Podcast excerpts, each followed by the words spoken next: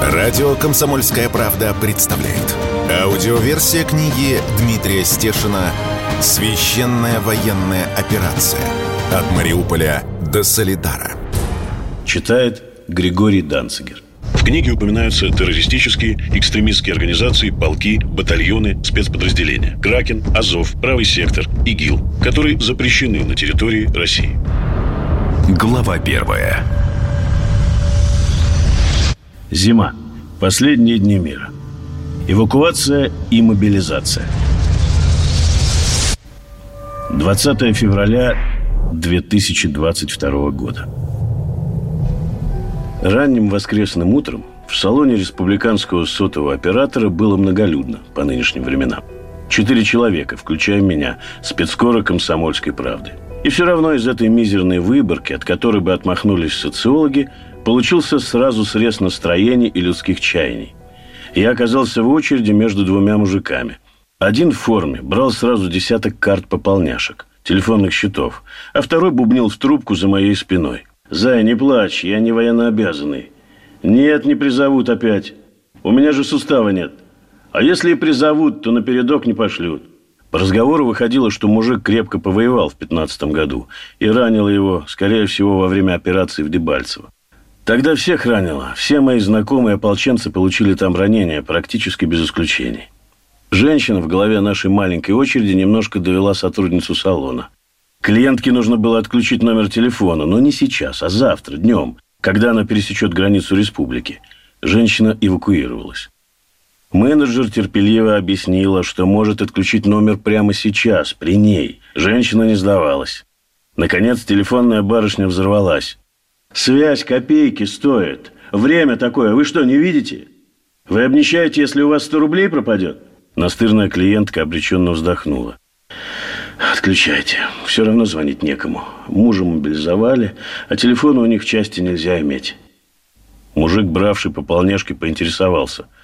А что у него за часть, если телефона нельзя? Связь. Связист он. Телефонист. Первый расхохоталась менеджерица, хотя не на чем было смеяться. Я вышел из салона на пустой Пушкинский бульвар. Отметил, что любимое место жителей Донецка пустовало для воскресенья и солнечной погоды. В невидимых репродукторах системы экстренного оповещения потусторонний инфернальный голос бормотал тревожные мантры. я распознал лишь слова «эвакуация» и «мобилизация». Внешне мобилизация выглядела как призыв русских мужиков на сборы резервистов, где можно месяц потусоваться в компании земляков и ровесников, вспомнить молодость, отдохнуть от жен и работы – вот только бахало все время на горизонте. Каждую минуту что-то гулко рвалось. Даже стекла чуть подрагивали в окрестных домах. Там, где они уцелели. Неприметная школа в Киевском, самом проблемном районе Донецка. Уже через километр от этой школы по направлению к Донецкому аэропорту начинались полуметровые кварталы с дотами и стерзанными осколками. Впрочем, самой школе, где разместился мобилизационный пункт, несколько лет назад тоже досталось. Мне рассказали, что в 2017 году школу накрыли градами со стороны аэропорта.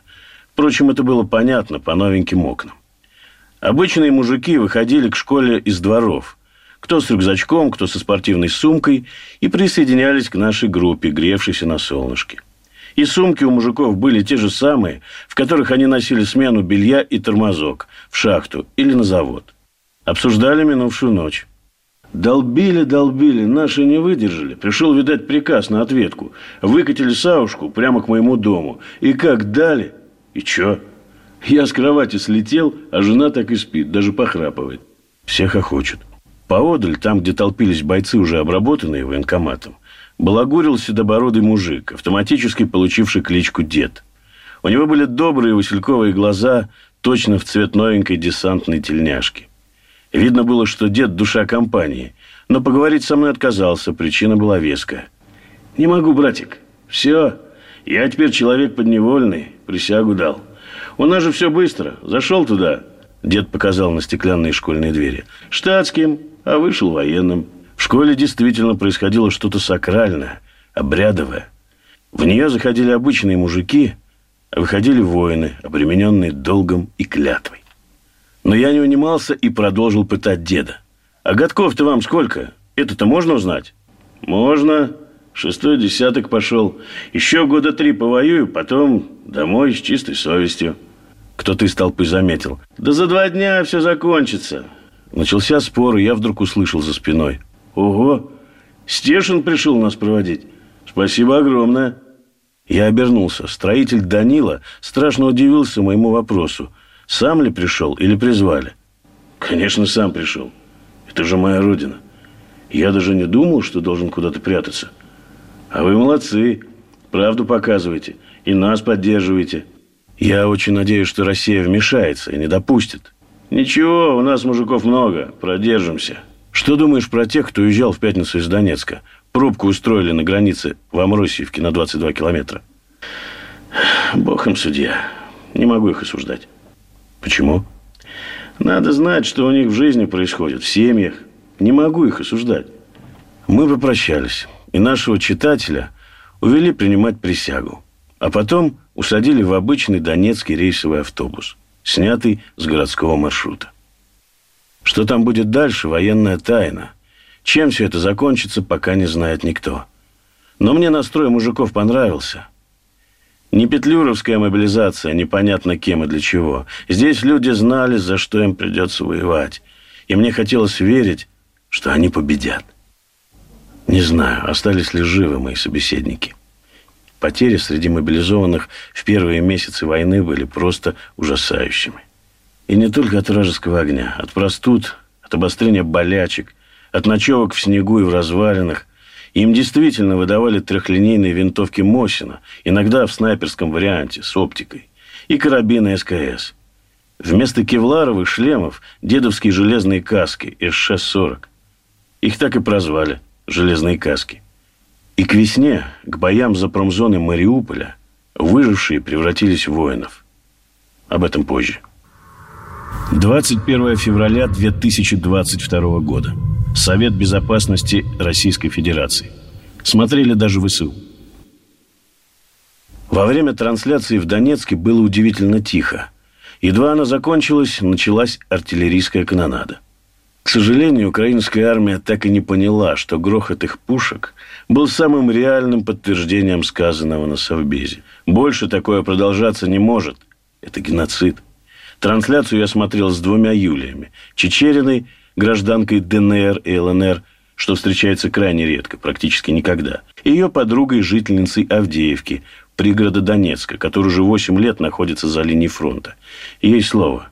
Я живу в Донецке с 14 года, как уехала из Авдеевки в сентябре.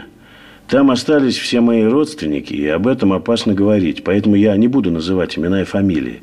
Там остались Мои старенький отец, мама, сестра. И все эти годы я думала, когда их увижу. Почему? Я не въездная на Украину, а они не могут приехать ко мне. Для меня самая большая боль – это разорванный по-живому Донбасс. Те, кто там остался, просто боятся со мной общаться. Много лет они надеялись и верили. Вот сейчас это совещание историческое в Авдеевке смотрели все. Мне сейчас из-за линии фронта звонила сестра, она рыдала – она говорила, Юля, я не могу поверить, что о вас так говорят, что вас называют не мятежными республиками. Если вас признают, мы тоже будем с вами? Я очень надеюсь. Это моя самая большая мечта. Юля Чечерина смотрела совбез очень эмоционально. Пришли еще друзья и знакомые. Иногда с мест выкрикивали, как на футболе, «Жги!» В конце Юля заметила, что как гражданка двух республик имеет право говорить от всего Донбасса. И вообще Донбасс – это 8 лет ее жизни. И она сейчас, в эти минуты, абсолютно счастлива. На улице дело с комментариями стало буксовать. Город вообще за последние дни стал на порядок пустоват. Например, еще в прошлую пятницу было достаточно сложно запарковаться у крытого рынка. А сегодня куча свободных мест, пустые закрытые ряды. Магазинчики ларьки уже в три часа дня начали потихоньку закрываться, понимая, что покупателей уже не будет. Лишь в одном месте царило оживление. Там обналичивали деньги с российских карт, и была даже маленькая очередь. На время проведения совбеза улицы опустели даже в центре, а редкие прохожие шарахались от меня. И уходили быстро и молча, или категорически отказывались что-то обсуждать со словами «не верю». Поразмыслив, я понял – это не жители Донбасса такие. Это просто на восьмой год войны народ разуверился во всем. Россия, конечно, помогала Донбассу, но что греха таить, делалось это в режиме реанимации, лишь бы сердечко билось. Я переместился на освещенную площадь Ленина. «Кусочек смотрел», — признался пенсионер Владимир. «Ничего не поразило, потому что это ожидалось. Но хотелось бы, чтобы в границах областей мы все-таки голосовали за это в 2014 году. Может, теперь прекратится все это. Наконец». И тут Владимир, видно, полностью осознав происходящее, приходит в отличное расположение духа. А я еще 10 лет назад говорил, будет Донецк столицей. Тут же мне встретилась бабушка Раиса с внуками, и выразилась она коротко. Мы ожидали этого. Мы за. Мы за. Я вернулся домой, быстро открыл в компьютере чат жителей Донецка и застонал, как от зубной боли. Там шла перекличка. Где какие районы слышат артиллерию. Петровка громко. Пролетарский слышно. Гвардейка слышит отдаленно. Путиловка громко, будьте осторожны. Евгений Малахий написал. Укры психанули после заседания. Администратор сделал замечание. Не мусорите в чате, от наших сообщений может зависеть жизнь. Пока жизнь эта на Донбассе шла привычным чередом. Хотя в воздухе уже пахло весной. И, как говорят шахтеры, с бычьей мечт. Радио «Комсомольская правда» представляет. Аудиоверсия книги Дмитрия Стешина «Священная военная операция. От Мариуполя до Солидара». В книге упоминаются террористические, экстремистские организации, полки, батальоны, спецподразделения. Кракен, Азов, Правый сектор, ИГИЛ, которые запрещены на территории России. Глава вторая. 22 февраля 2022 года. Короткий праздник признания республик. По моим личным ощущениям, этот праздник признания длился примерно 10 минут. Я выключил трансляцию и начал вслушиваться в разгорающийся бой. Он постепенно набирал сил. Но странное дело, я не мог понять, что за калибры задействованы. Прилеты это или минуса? Снаряды, выпущенные защитниками города. И лишь спустя минуту я заметил отблески в окнах соседнего дома, выбежал на балкон и увидел потрясающий салют, которому мог бы позавидовать и Киев. Впрочем, Киеву в этот момент совсем не до салютов. Я еще подумал, до какой же степени у нас, у всех здесь деформирована психика. В Донецке не любят салюты. Я их тоже не переношу.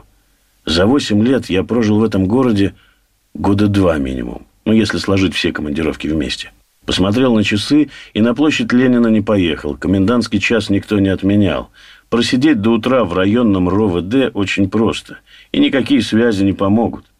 Поэтому празднество на площади очень быстро стихло. И радость от признания тоже была кратковременной. Бумаги хоть и подписаны, но на этот момент еще ничего не решено в судьбе Донбасса. Заплетенный узел не развязан. Решил поинтересоваться, как отреагировали на признание республик за линией фронта. Первое сообщение. Артемовск эвакуируется.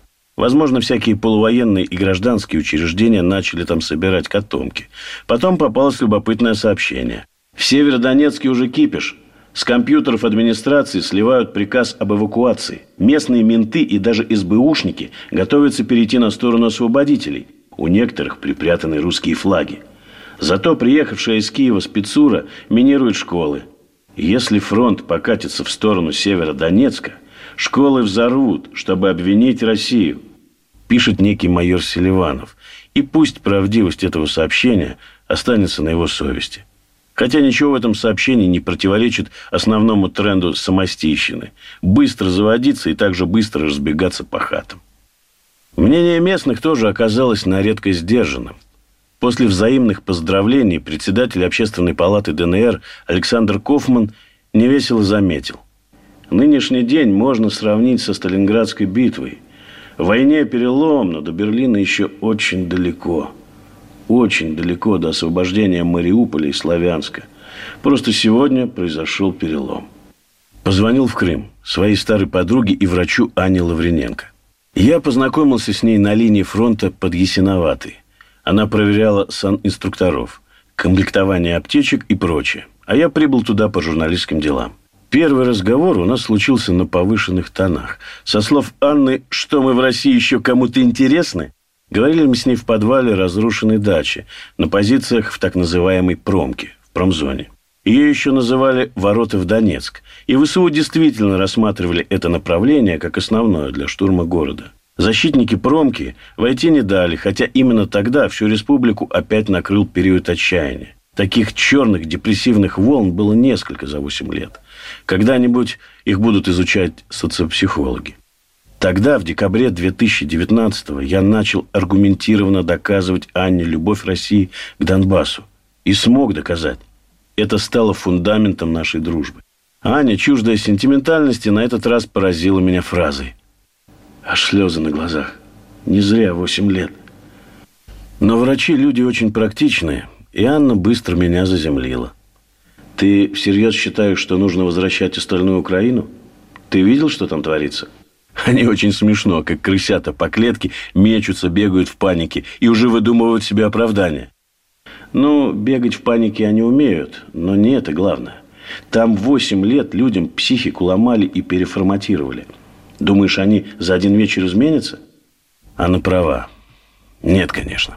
И процесс примирения будет очень долгим и болезненным. А в половине первого ночи Владимир Путин поручил Минобороны России обеспечить поддержание мира в ДНР и ЛНР российскими вооруженными силами. Как они поведут себя на фронте? Будут взламывать украинскую линию обороны сразу или дождутся, когда Киев себя проявит? Этого пока не знает никто. Одно можно сказать точно. Никто больше не даст Украине обстреливать города Донбасса в дежурном режиме, к которому она так привыкла за эти восемь лет – очень надеюсь, что Киев это понимает, и все решится без крови. Она оказалась права. Никто не встречал нас цветами. Мы недооценили противника, его упертость. Хотя нам достаточно было лишь посмотреть на себя в зеркало и понять, что наши не братья будут воевать с нами по-настоящему. И причины этого не столь важны. Донецк по-прежнему обстреливают. Декабрь 2022 и январь следующего года стали самыми черными в военной истории города. Но об этом позже.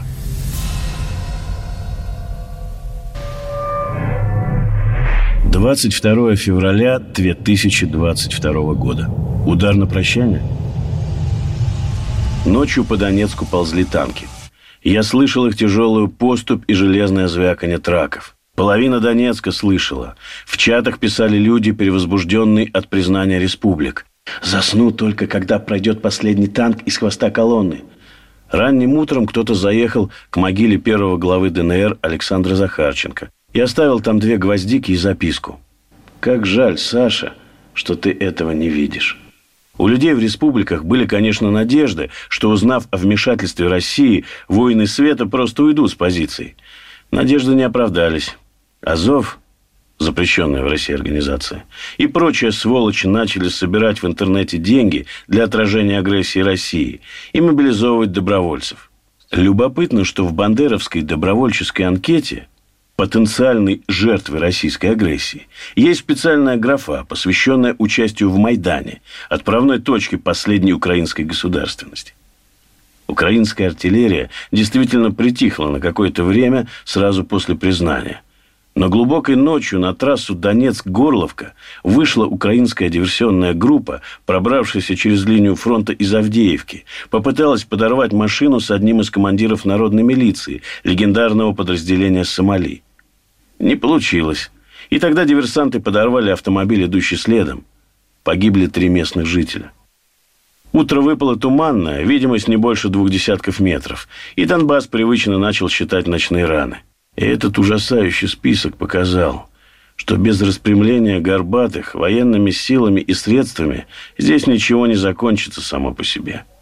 И надежда только на Россию, которая наконец-то зашла. Пока наша армия не сказала веского слова, молчит, и за линией фронта это расценили как слабость. Я не знаю, чем руководствовались артиллеристы ВСУ, закинув десяток мин в этот маленький поселок Кировского района.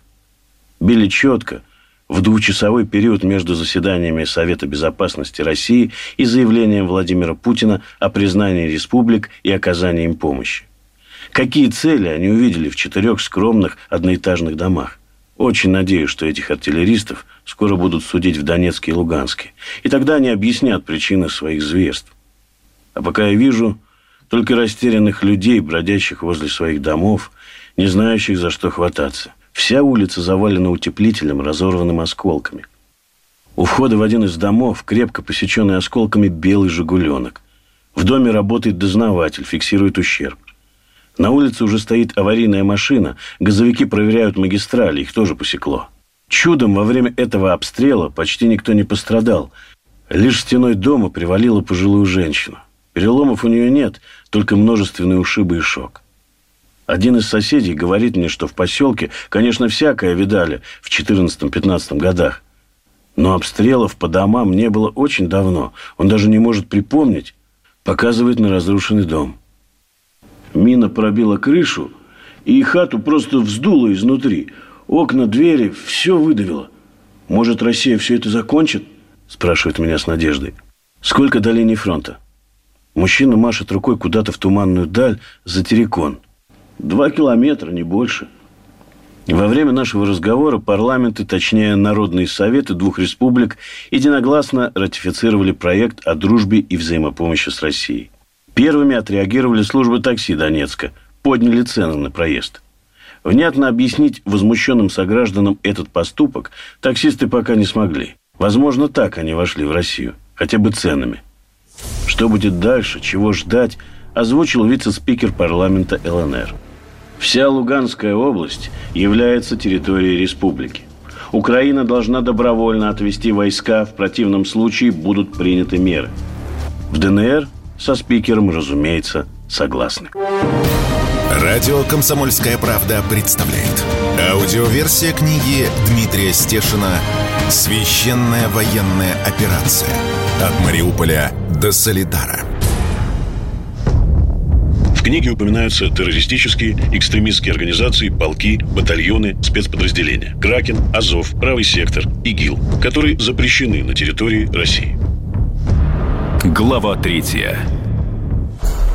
23 февраля 2022 года. Донецк ждет удар украинской армии. Предчувствие войны обратной силы не имеет.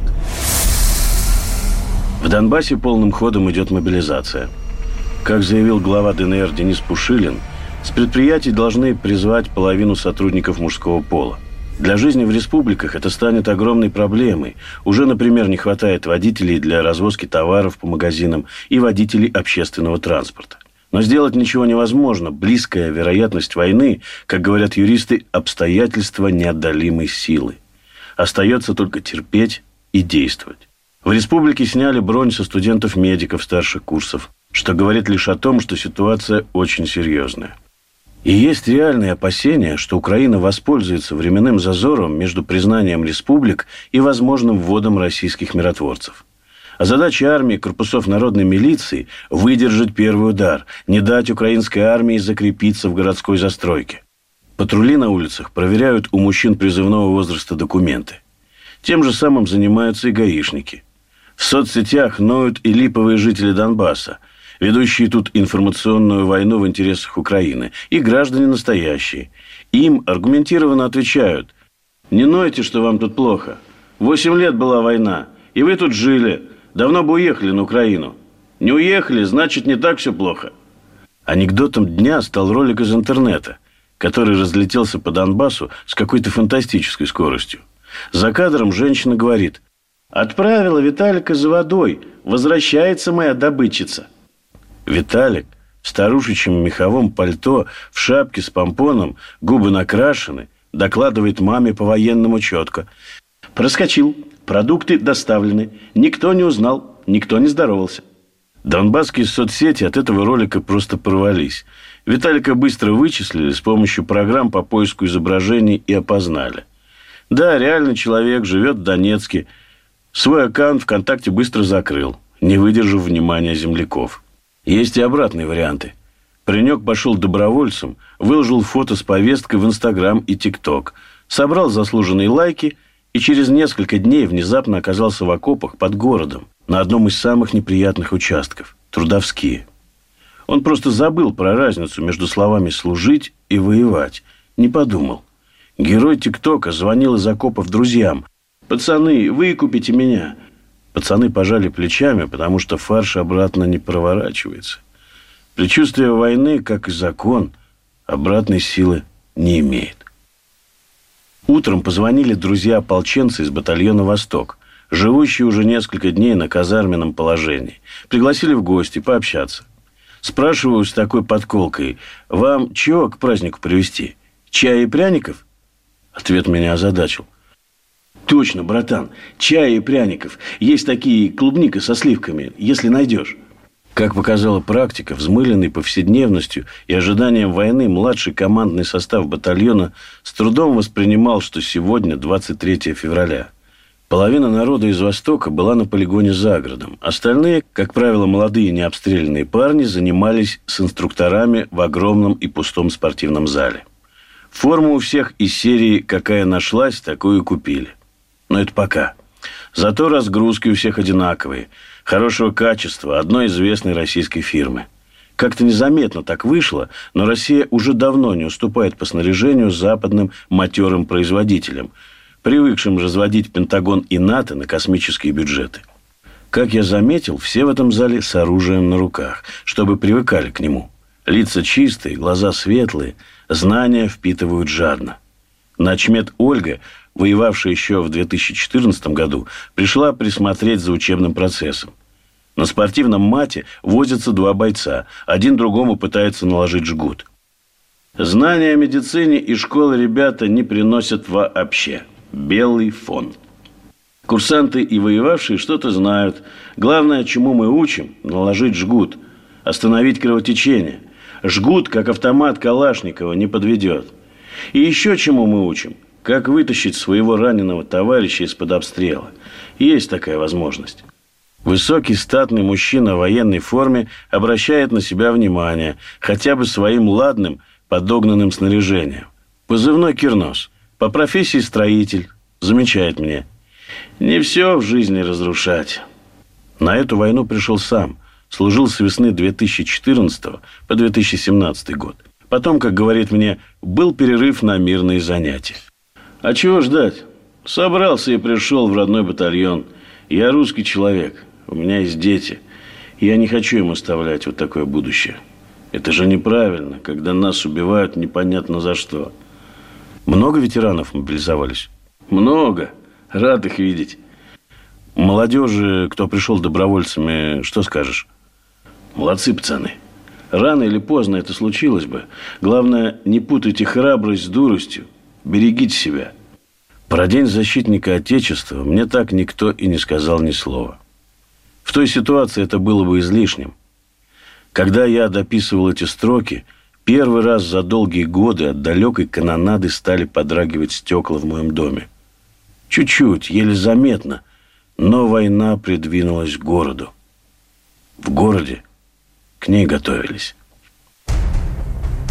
С этого момента в моих дневниках появляется батальон «Восток». С его бессменным и легендарным командиром Александром Ходаковским я познакомился в мае 2014 года. Вместе приваривали «Зушку», ЗУ-23, спаренную зенитную установку, крамит тягача «Мэн». Потом отстреляли ее по террикону. Эта съемка даже попала в клип Полины Гагариной «Кукушка». Еще до начала СВО Александр Ходаковский принял необычное решение. Меня неофициально, штатное расписание такого не предусматривало, приписали к батальону «Восток» в качестве вольно определяющегося в традициях армии дореволюционной России. Считаю, это самый правильный формат совместной работы военных и военкоров. Лучше пока не придумано. 24 февраля 2022 года. Киев попытался атаковать ЛНР и выйти на Луганск.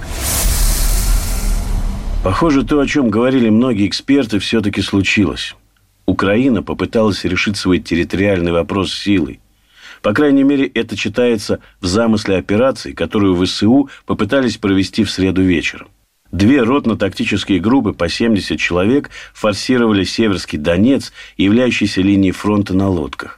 Основной задачей, по словам луганских силовиков, являлось взятие под контроль двух господствующих высот, на которых находятся опорные пункты народной милиции ЛНР. И им удалось это сделать. Меня этот бой застал недалеко от села Николаевка, которое и атаковали украинцы. Воздух разорвала трескотня десятков стволов. В небе прошелестели несколько реактивных снарядов, заработала артиллерия. Темноту то и дело озаряли яркие вспышки разрывов. Честно говоря, мы даже не заметили, как диверсионная или разведывательная группа подошла к опорнику, расскажет мне позже один из участников боя. Численность ее была в районе роты, мы приняли бой. Боеприпасы заканчивались. По радиосвязи запросили командира, и он дал приказ на отход. Попали еще под огонь артиллерии со стороны вооруженных сил Украины. Отошли в дачи. Украинцы тоже не стали атаковать в лоб, а пойдя опорные пункты по флангам и начав зачистку дачного поселка, примыкающего к высоте. Как предполагают мои источники в силовых структурах Луганска, основной задачей ротно-тактических групп после занятия высот было обеспечение обороны понтонной переправы, которая уже была готова к развертыванию.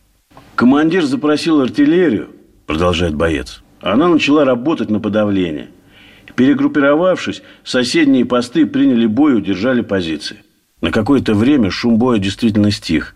Немного спустя в сторону опорников мимо меня проехали три танка и БМП, которые, впрочем, в бой так и не вступили. Вместе с бойцами народной милиции ЛНР мне удалось побывать на одном из отбитых опорных пунктов. Отсюда открывался отличный вид на Северский Донец. И потеряв его, армия ЛНР рисковала потерять контроль над своим участком берега. ВСУ же, создав здесь плацдарм, смогли бы перекидывать подразделения, которые можно затем направить на Луганск. До него отсюда 15 минут неспешной езды на машине. Весь город, конечно, с наскока взять невозможно, а вот занять окраину и повесить украинский флаг над какой-нибудь районной администрацией и объявить, что столица признанного государства не контролирует даже свои городские границы, вполне можно попытаться. По итогам боя Луганские бойцы насчитали 9 тел украинских спецназовцев. Остальные нападавшие, судя по всему, ретировались за речку. Радио «Комсомольская правда» представляет. Аудиоверсия книги Дмитрия Стешина «Священная военная операция. От Мариуполя до Солидара» книге упоминаются террористические, экстремистские организации, полки, батальоны, спецподразделения. Кракен, Азов, Правый сектор, ИГИЛ, которые запрещены на территории России. Глава 4. 24 февраля 2022 года. Линию фронта в республиках готовится взламывать. 430-километровая линия фронта, опоясывающая уже признанные республики, пока стоит. По последним сообщениям, военные ЛНР начали бои за населенный пункт «Счастье». Это подтверждают и местные жители, у них громко. А в Донецке, на окраине, впервые тихо. Переезжаю с квартиры в расположение батальона «Восток», в маленькую комнатку, где уже поселились ребята из авиаразведки. Кратко переговорил с командиром нашего батальона Александром Ходаковским – Обнялись на радости, дождались. Мы двигаемся с базы в Донецке, куда и когда неизвестно. Моя машина пойдет в общей колонне. Я получил порядковый номер на лобовое стекло. 18. Ездил потом с ним много месяцев, и если спрашивали, говорил, что это номер маршрута моего троллейбуса. У нашего подразделения следующая задача. Обеспечение порядка на освобожденных территориях, борьба с ДРГ и остаточными группами противника. И главное – установление новой власти. Ждем приказа о выдвижении, который придет сразу же, как начнут ломать линию фронта в республиках. Всех волнует, что происходит за линией фронта.